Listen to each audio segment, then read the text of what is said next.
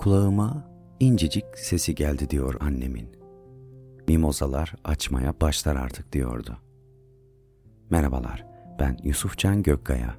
Hande Çiğdemoğlu'nun Mimoza Zamanı isimli öyküsünü sizler için seslendirdim.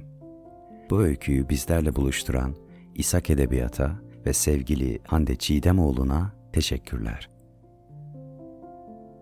Kulağıma incecik sesi geldi annemin vızıldayan mermi seslerinden hemen önceydi.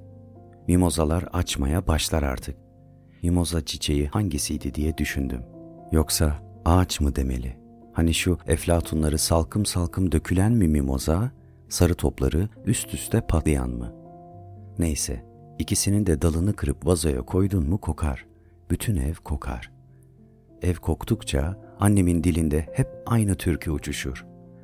Açıl ey ömrümün varı, yarim hey, badı sabah olmadan yürü. Türkü odalarda dolanır. Aklıma Zehra'nın ak bağrı düşer. İçimden kaleme sarılmak geçer. Sanki becerebilecekmişim gibi ona şiirler yazmak isterim. Mimoza kokusu bir yandan, Zehra'nın hayali diğer yandan çepeçevre kuşatırlar etrafımı. Dayanamam, gözlerim kapanı verir. Kendimi pencerenin önündeki sedire atarım. Annem sırtıma battaniye yetiştirir. Ama bu duyduğum koku, şu genzimi tıkayan, kafamın içindeki ağları birbirine düğümleyen koku, kokular. Ayırt edemiyorum tekerlenip yumak olmuşlar. Hangisi hangisinin neresinde? Barut mu taşın, ter mi kumun, kan mı bedenin, sidik mi toprağın? Ayrı ayrı duysan belki dayanılır böyle topyekün ağzından, burnundan, kulağından ve dahi her yerinden içine sızınca ölümcül bir zehir haline geliyor. Ölümde neyse anca bayramdan bayrama elini öptüğümüz yaşlıların yağı bol helvası demek ölüm. Ya da şehirden dönerken bir arabanın altında kalan, olmadı tarlada traktörden düşen yüzünü bilmediğim akrabalar demek ki onlara da havadis deniyor.'' İşte ne bileyim kümesteki kıran girmiş tavuklar, yazın kolumu yediği için şaplak vurduğum sinek, yağmurda ayağımın altında çıtırt etmiş sümüklü böcek. Ölüm dediğin bu. Buydu. Sonra ölürseniz şehit olursunuz dediler. En yüksek mertebedir. Ananız, babanız gurur duyar. Adınızı sokaklara, okullara verirler. Altı kolla havaya atıp dört kolla tuttular.'' Avcumuz gelin kızlar gibi kınalı. Omuzlarımız arşa yakın. Ölürüz icabında dedik. Dedik demesine de laf ola beri gele işte. Azrail'in ne işi var senin benim gibi yeni yetmelerle? Bir bakar sonra döner gider, dizi tutmaz, gözü görmez yaşlılara sandık. Ben sandım belki de kim bilir. Bak kız Selamiye, kabullendiğinden herhalde benim buradan cenazem gider deyip dururdu gözlerini belerte belerte. Derdi demesine de geçen arazide akrep gördü, bastı çığlığı. E yedi sopayı tabi. Komutanın siniri iki gün geçmedi. Bizim dalgamız üç, bilemedin beş gün. Sonra akrebin yapamadığını mayın yaptı. Göğe yükseldi bizimki. Ardından önce kolu düştü. Sonra ucundan siniri sarkmış gözü, ayak parmağı. Artık ne kadar topladılar, tamam ettiler bilmem. Gitti cenazesi. 22'sinde yoktu daha. Kolu da tutuyordu, bacağı da. Ne saçında akı vardı, ne ağzında eksik dişi.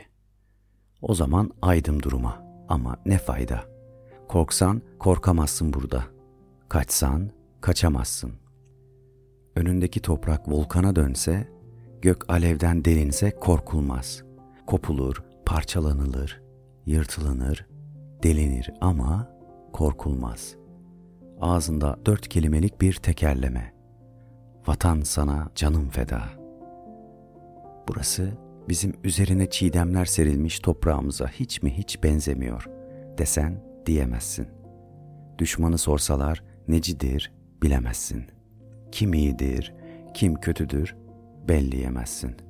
Vazife dediler mi düşünmezsin. Senin yerine düşünen vardır ne de olsa inanırsın. Operasyon var dedi komutan. Yolumuz uzunmuş, ta sınırın ötesinde. O yüce mertebeden bahsetti durdu. cenneti anlattı, çeşit çeşit hurileri. Gece sabaha varmadan, zırhlı tabutlara balık istifi dizilmeden hemen önceydi. Solumdan akan sıcak mı sıcak, kızıl mı kızıl bir su. Nasıl da fışkırarak çağıldıyor. Sağımdan yükselen ise bir sıtma. Hava da öyle buz gibi değil ama dişlerim birbirine çarpıyor.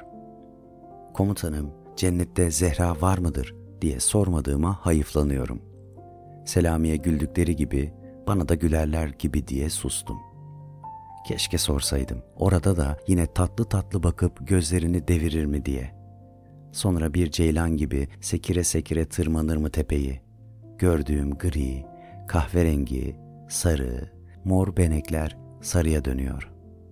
Mimoza çiçeği sarı olandı değil mi? Şayarat almaymuza, baklagiller familyasının 15 metreye kadar boylanan sarı çiçekli bir ağaç türü. Mart ayında çiçeklenir. Tüysü yapraklarında ortalama 30 yaprakçık vardır. Çalı veya küçük ağaç formundadır. Mimoza ağacı. Adamın cılız bedeni coşkun suyun buzuna düşmeden hemen önce hatırladım bunları.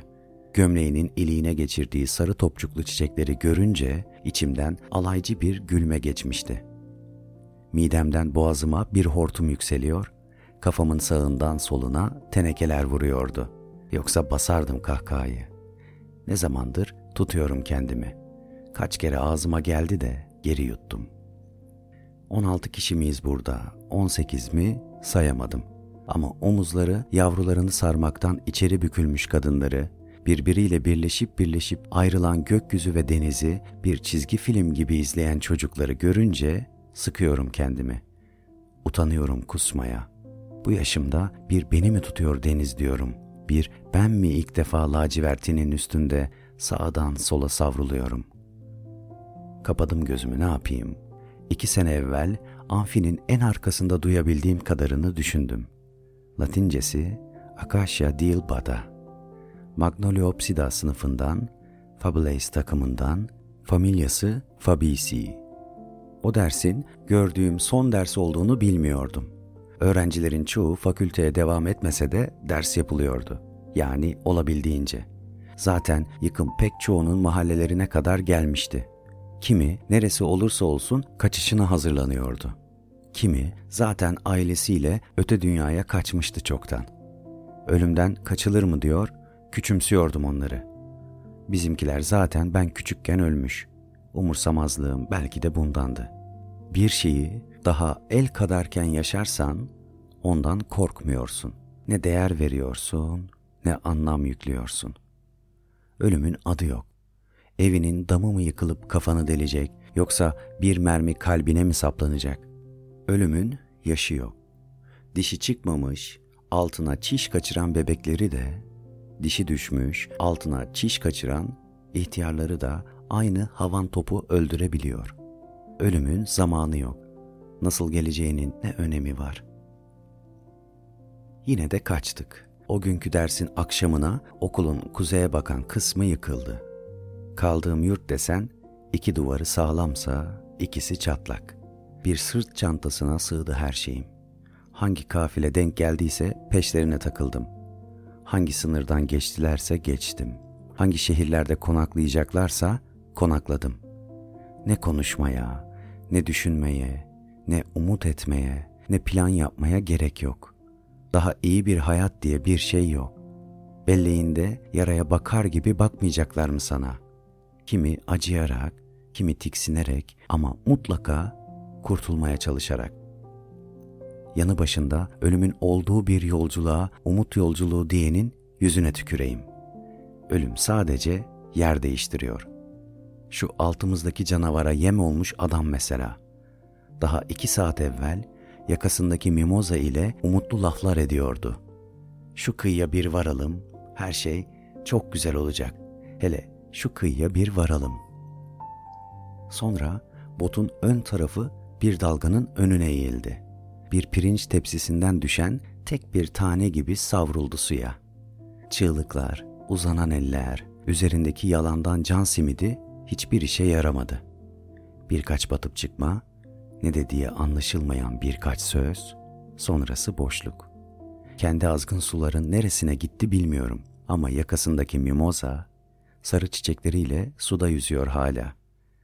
Birazdan o da gözden kaybolur. Kadınların ağlayışları, erkeklerin suskun titreyişleri birazdan geçer. Bir sonraki ölüme kadar herkes yaşadığını sanmaya devam eder. Şu karşı kıyıya bir varalım da